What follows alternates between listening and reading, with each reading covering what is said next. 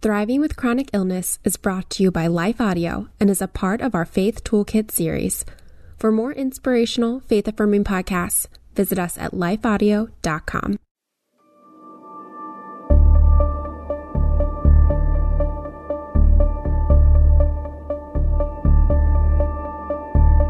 Hello, and welcome to the Thriving with Chronic Illness podcast, where together we learn how to live as Christ's victorious ambassadors, as empowered warriors, even on our worst, sickest days. I'm your host, Jennifer Slattery. I'm an author, a speaker, and a ministry leader who often struggles with figuring out how to live victoriously in this broken and often fatigued and hurting body.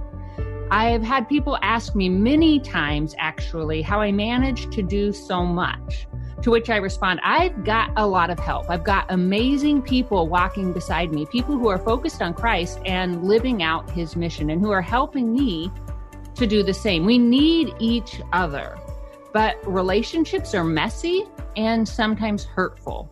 Honestly, our loved ones, even those closest to us, will not and cannot understand what it's like to live with chronic illness. But you know what? That's okay because we won't fully understand their struggles as well, not unless we've lived them. So, how can we love one another well in the midst of our challenges and misunderstandings? So, today is part of a two part discussion on relationships, dealing with relationships amidst chronic illness. And today I brought my daughter, Ashley Slattery, on as we talk about navigating some of our closest relationships well and with grace in light of chronic illness. She's joined me before in my Faith Over Fear podcast to talk about her battle with anxiety as a Christian woman and also what it's like to live with a mom who has OCD. So if you haven't listened to that podcast, I encourage you to do so. You'll find the full series, Faith Over Fear, including episode two titled The Courage to Thrive with Anxiety on lifeaudio.com.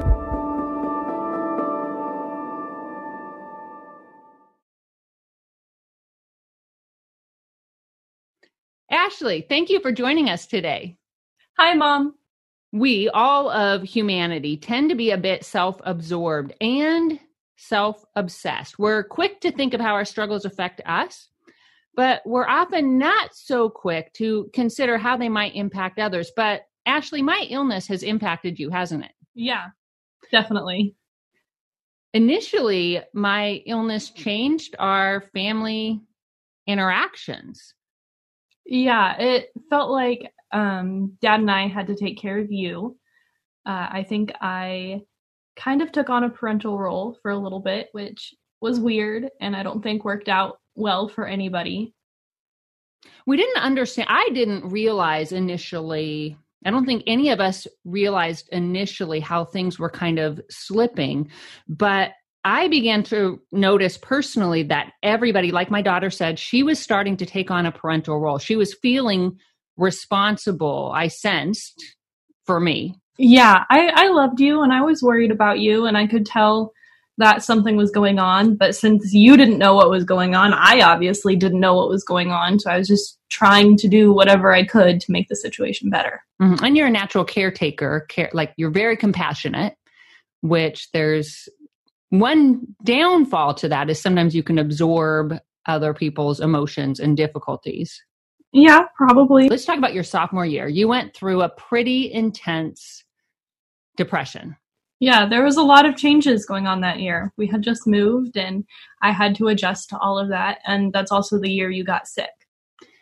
Right. And so during that time, did you talk to me really about what was going on with you?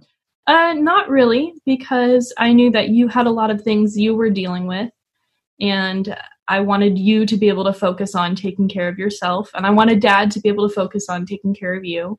So, luckily, I had a lot of other mentors in my life I was able to go to, but I didn't want to add to your dad's burden. How did that feel? It was pretty scary. It was pretty lonely, especially since it's just the three of us in our family. And that was a huge adjustment, wasn't it, for your and my relationship? Yeah, we have always been very close. So, uh, I mean, a lot of times you were my only friend due to our frequent moves.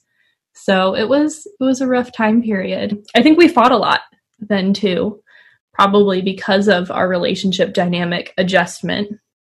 And just so much going on. Like you said you were frightened. I was frightened. It felt like in so many ways our family was in crisis. And i do want to say i'm we're not having this discussion so that anybody with chronic illness feels guilty because that absolutely we don't want that to happen. We're trying to open the conversation to understand like ashley said we fought because we had so much going on but we had so many emotions that we weren't having open conversations about. And so our emotions were coming out as angry words and harsh comments and reactions. Would you agree?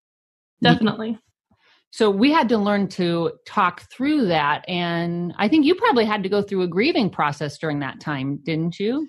Yeah, I mean, I thought you were dying, so definitely a lot of that. And also, I missed the relationship that we had had before you got sick. Everything felt like it changed very rapidly. I didn't hear about how she was trying to process my illness until about a year later. And she said to me, I thought you were dying, but I couldn't talk to you because you were so sick and dad was taking care of you. And that, as a mom, it was really hard to hear, but it was also important for me to hear because it began to open the door for dialogue and obviously there has to be some balance right? Especially if the person who is sick needs care. It, it's going to affect the family. And i think my illness still affects the family at times. Yeah at my wedding recently we had to figure out how we were going to make sure you didn't get tired or weren't in pain. So we had to make some adjustments to accommodate your illness. But i mean honestly at the time i didn't even really think about it. It was just a part of our life. It didn't make me feel bad. It wasn't frustrating or anything like that. It was just another thing we consider, like what colors are we going to pick and stuff like that. It helps that you're older. so you're able to process some of this now. So for those of us with younger kids, they may not be able to process, they may not be able to express. And so when we see them having reactions, it's helpful to pause. And let me give another example. My daughter will tend to react pretty strongly when I appear as if I'm in pain. And I didn't recognize that that was what she was responding to for a long time. And I just thought she was chronically annoyed with me but really that's not what was going on is it? No your pain made me very anxious. Seeing you in pain made me very anxious because i knew that it wasn't going to stop and there was nothing i could do to stop it. So i just i don't it, it just made me feel gross. Yeah so you struggle with that. And mm-hmm. so we had to be able to talk about that. And one thing i had to learn is i'm i'm not always honest with my with what's going on in part because i think we're we've learned to come out of that unhealthy where for a while that it felt like my illness had become my identity and my family and i didn't want that. And and also because it felt like for a while roles had shifted where it's one thing if you need help because i will ask my family to help if i need help now there's one thing to say okay i need help with the groceries or i need help with dishes or cooking dinner but my daughter still needs a mom. Yeah and i think you know it's it's i never minded helping you out. I think it's just when it becomes something we constantly have to think about and are constantly worried about that it gets bad Mm-hmm. And I think probably let's talk about that for a minute. It's it's also when we begin to take ownership either way of one another's emotions. So if I take ownership of your grieving, mm-hmm. over my illness or anything else or or even you feeling let's say you hadn't been so great with the wedding. I'm lucky i am very lucky that my family is very understanding. They've been very understanding as far as my challenges and they've been very good to open doors of communication. But when i opened this up on facebook and i asked my friends what some of their biggest struggles were and one of their biggest struggles was that other people didn't understand them that other people didn't really understand what they were going through and and if we're feeling that way first like i said when we opened people cannot understand what we go through i mean that's just human just like i can't with my daughter's anxiety and depression and we talked about that in our episode like i said previously the faith over fear episode but I can't understand what it's like to have that level of depression and anxiety. I just can't. Mm-hmm. Is that hard for you? Um, I don't think so. I don't think so because you don't necessarily have to understand somebody's struggle to know that it's real, and you've always treated my struggles like they were real. So, and you know, I can't understand your illness struggles because you know I, I can't physically experience them but that doesn't mean it's it's not real and i think like you said earlier my as i've gotten older my processing and understanding and how i've treated you has changed a lot. Mm-hmm. you know going i think i was 15 when you were first started getting sick and i'm almost 23 now. So it's been a lot of growing for me too which has helped yeah. So those of you, if you're in the beginning of illness, just kind of getting diagnoses or, or figuring out what's going on, it is going to be a process of transformation within your family as you find your new normal. And that's going to feel uncomfortable. And so just recognize that and and just keep pushing through. And then I would also say for those of us who are feeling like other people just don't understand, I think it's important to go deeper and ask why we want them to understand. Is it because we feel guilty? If so, then that's our issue. And then it indicates that we're probably trying to prove ourselves, or maybe we've measured our identity or our value by what we do rather than who we are. And I found myself uh, doing that a lot in the beginning because I thought, okay, it's my role as a mom to cook dinner every night. And now I don't do that so often. Yeah, and that's fine. You know, dad and I are both capable human beings. I think probably you have to understand, like, as a parent, or, you know, if you have this illness, like, you may not be able to do the traditional duties. You know, I think tradition and society plays a lot into our expectations of ourselves, but that your family is still capable and that you provide other services to the household.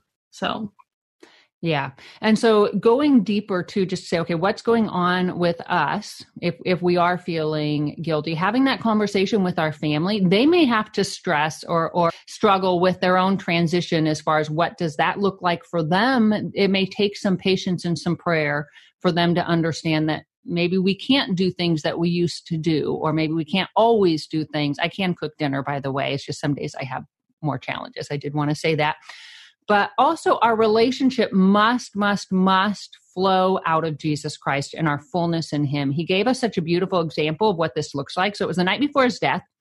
And he said to his disciples, this is from John 16, verse 32 A time is coming, and in fact has come, when you will be scattered, each to your own home. You will all leave me alone. Yet I am not alone, for my Father is with me. So Jesus remained vitally connected to his father, and that allowed him to deal with human rejection and abandonment. And honestly, we must love others from our fullness in Christ. Otherwise, what others give us, how others see us, will never be enough. And I speak on this in length in my presentation on fear of rejection. So if you go to the Wholly Love YouTube channel, you should be able to find it. So just go to YouTube and search Wholly Loved and then scroll through their videos. It's titled Fear of Rejection. But in short, my daughter and my husband can't fill the holes that my illness reveals. And I, I say that it reveals because I wouldn't be struggling with guilt or insecurity if I went into this illness fully anchored in Christ. Only God can fill those holes.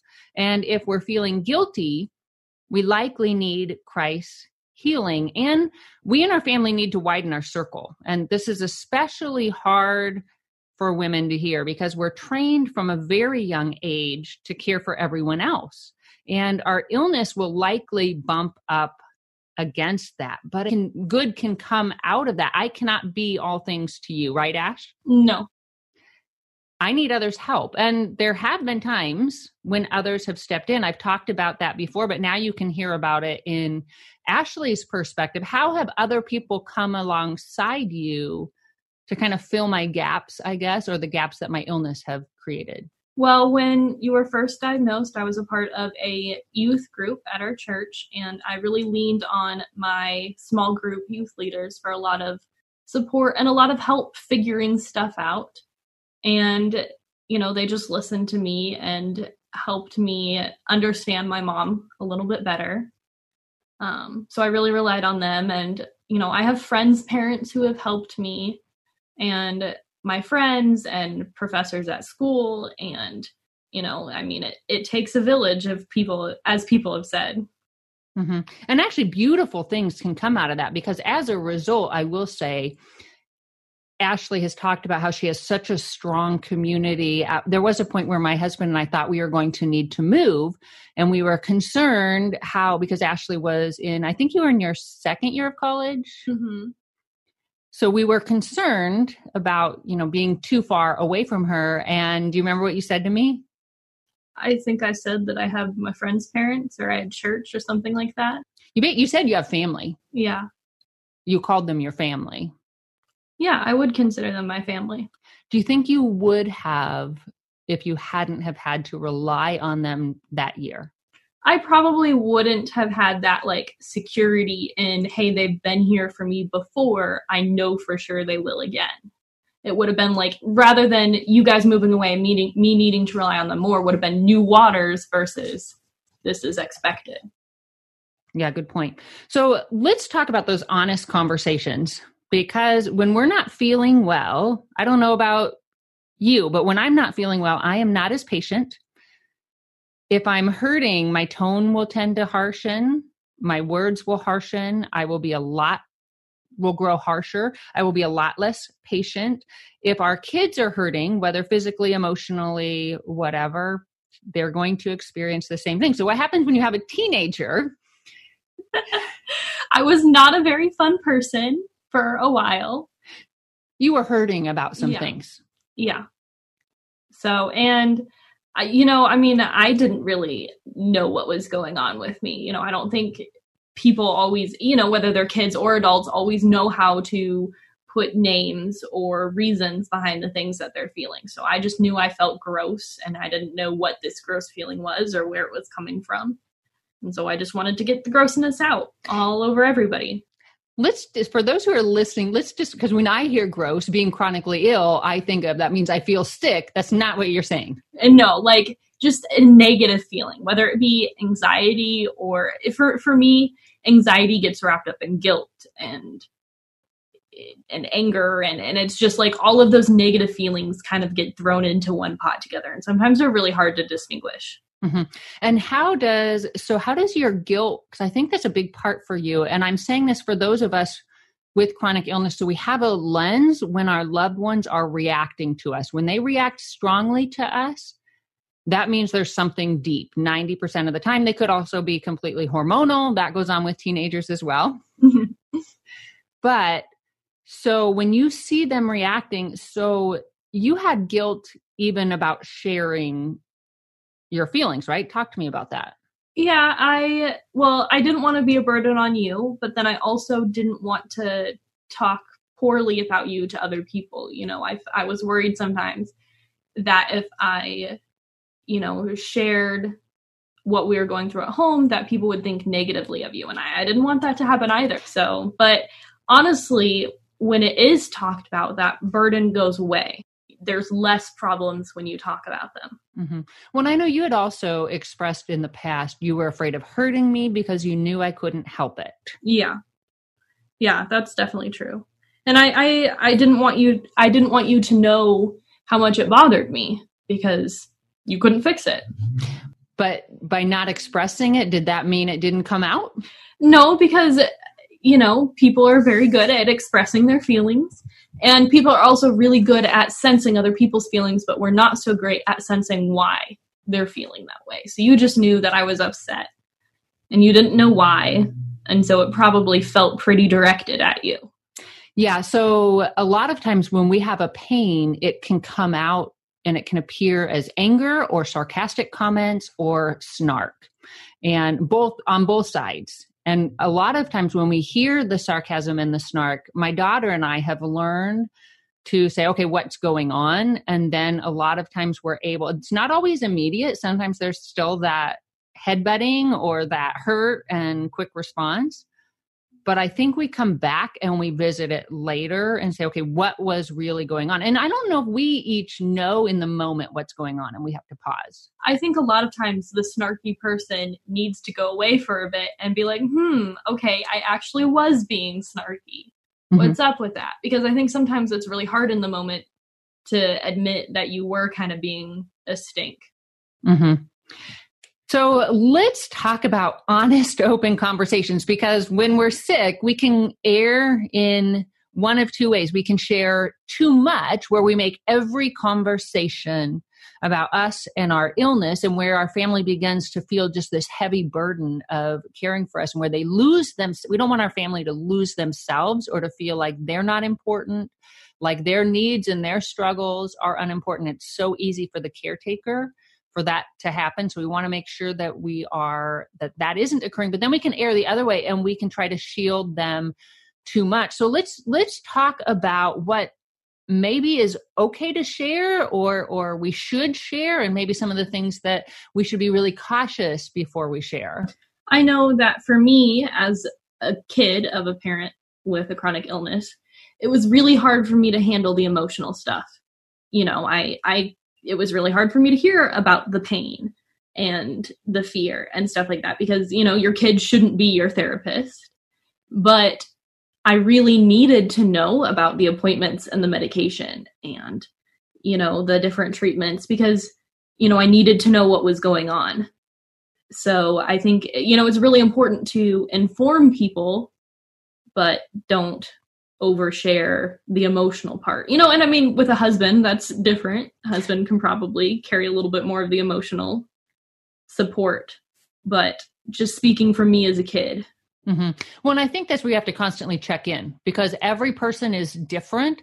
And even when she says that, there are certain things we do need to model expressing our feelings. We, but we have to be constantly checking in and prayerfully considering is me sharing because you do need to hear a little bit like when I'm hurting because it shows in my body language. Yeah, yeah. So I mean, I, I knew what was going on.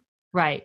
So it's but like she's talking about, she was not she our children are not strong enough to carry us emotionally, and they were not intended to carry us emotionally. And whereas our, our spouse, yeah, we do lean on them, but at the same time, they cannot carry us emotionally. So we may need to find that person to that we can vent to more and have to proceed with love always and alertness. And i think it's okay to have those conversations where how do you feel when i share this? Mm-hmm. and then pulling back and also watching the body language of our loved ones and we can tell when it is becoming too much. And and some ways we can tell they might not express it but they might tense up. They might like we said become sarcastic or they might seem to become agitated. Those are all signs that something probably has been triggered. So that's a sign to, to either investigate that or to pull it back a little bit. And again, in love, I understand we want our friends to be that person for us. We may, or our spouse. And we might need to find someone a little more removed that we can be completely real with and have other conversations with our loved ones. Uh, we want to make sure that our own feelings and our own struggles don't crush the other person's voice in the conversation. We want to make sure that they always feel comfortable sharing their own thoughts and feelings and struggles without feeling like they're adding to a burden or something like that. They don't want to, we don't want to make it a one way street. And I think we also have to, so two parts with that. We also have to be careful that our loved ones are not trying to fill a savior role. I think I probably do that a lot. And it added tension to our relationship because I would basically follow my mom around asking her if she was okay every two seconds. And she would always say yes. And I would always know she was lying because I could see she was in pain. So then she would get very annoyed at me that I was asking her constantly if she was okay because, you know, she just wanted to live her life. Sorry. No, it's fine. And I think also we like we need to make sure that healthy relationships are equal support. So if we are the one that is always receiving, then it no longer is healthy. And, and so we need to find ways that we can be giving in whether, how was your day at school? What are you struggling with? What are you like making that sometimes when I have conversations with those who experience chronic illness, sometimes it'll feel, and I get it because I'm there, but it'll feel like every, the minute I see them, they're telling me how they feel and what they're struggling with in their doctor's appointments. And that is the full extent of the conversation. And a relationship can't exist like that. So mm-hmm. we need to make sure we're asking what's going on with you and really listening and really caring. And I just want to stress again, we're not saying that if you have chronic illness that your struggle is not real. And we're not saying so we're, we're not trying to say that at all. We're just trying to say how can we look at this? How can we have conversations to make sure that our relationships are healthy that we're understanding the all of the emotional components involved and that we're having these deep and important conversations? And probably also how do you deal with it without making it who you are? That's a really big yeah. Yeah maybe that'll be a future episode because you're absolutely right we do need to make sure that it doesn't become our identity because we're so much more than that. And if someone is speaking hurtful words that maybe contribute to our feelings of of unworthiness or like that we're a burden or our feelings of guilt because I know some of you probably have relationships in your life that just are not all that kind and that happens and and I'm really sorry and God sees that and I believe he grieves that and I do believe we need to pray for those relationships that can be a support to us and that can help us. And we need to prayerfully consider we might need to set some boundaries. We might need to have a difficult conversation with them. We might need to say, hey, that hurts your hurts my feelings when you say that. Mm-hmm. And if they don't listen, we might need to set some boundaries and it's okay to do that. Now, if we're in the home with them and we feel like we can't like vacate or distance ourselves, then we have to figure out within ourselves how can we be okay not own their behavior not own their reactions and not not own their dysfunction? And and that's not an easy answer and we might need to get help to do that. If we are in a really difficult situation we might need the help of a, a trained professional to say okay how do you set boundaries in this situation and how do you process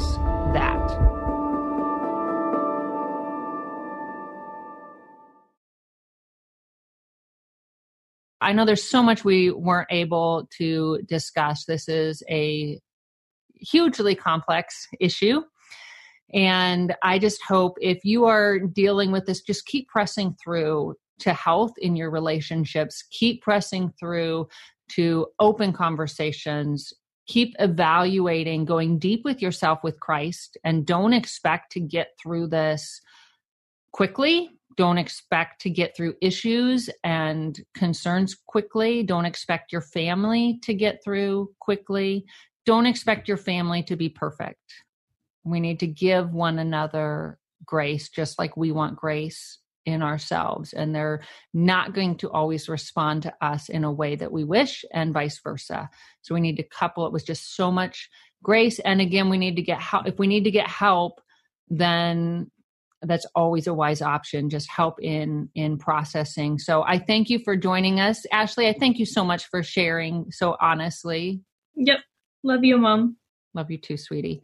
Thank you for joining us for this episode. I hope it encouraged you. I hope it gave you some things to think about, maybe some conversations to initiate with your loved ones. I would love it if you would subscribe to this podcast and then you won't miss a single episode. And we're going to be talking next time with a couple. They wrote books on just dealing with suffering, and Sarah Walton and Jeff Walton. Sarah actually has a couple chronic illnesses that have impacted her marriage. So make sure to join us for that. And it would encourage me so much if you would rate this episode. That also helps other people to find this podcast. And you can find me online at jenniferslatterylivesOutloud.com. And then also make sure to connect with me on social media. Just search for my name and just keep pressing through because God does want us to thrive. Thriving with Chronic Illness is a production of Life Audio and the Salem Web Network. If you enjoyed this episode, would you take a minute and leave us a review in your podcast app? It really does help more people like you find the podcast. To hear more from Jennifer Slattery, be sure to check out her fantastic site, whollyloved.com. This episode was produced by me, Kelly Givens, and edited by Stephen Sanders. A special thanks to our executive producer, Stephen McGarvey. For more podcasts like this, head over to lifeaudio.com.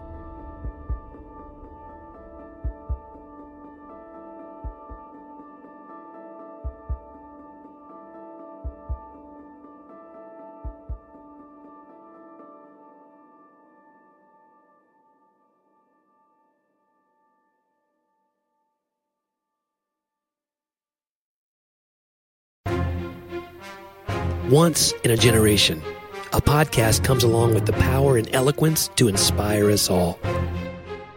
This show will entertain you while you wait for that one. Join two best friends, author and former history teacher John Driver and comedian Johnny W., for hilarious and authentic conversations about life, history, culture, faith, and everything in between. You can listen to Talk About That wherever you find your podcasts or at lifeaudio.com.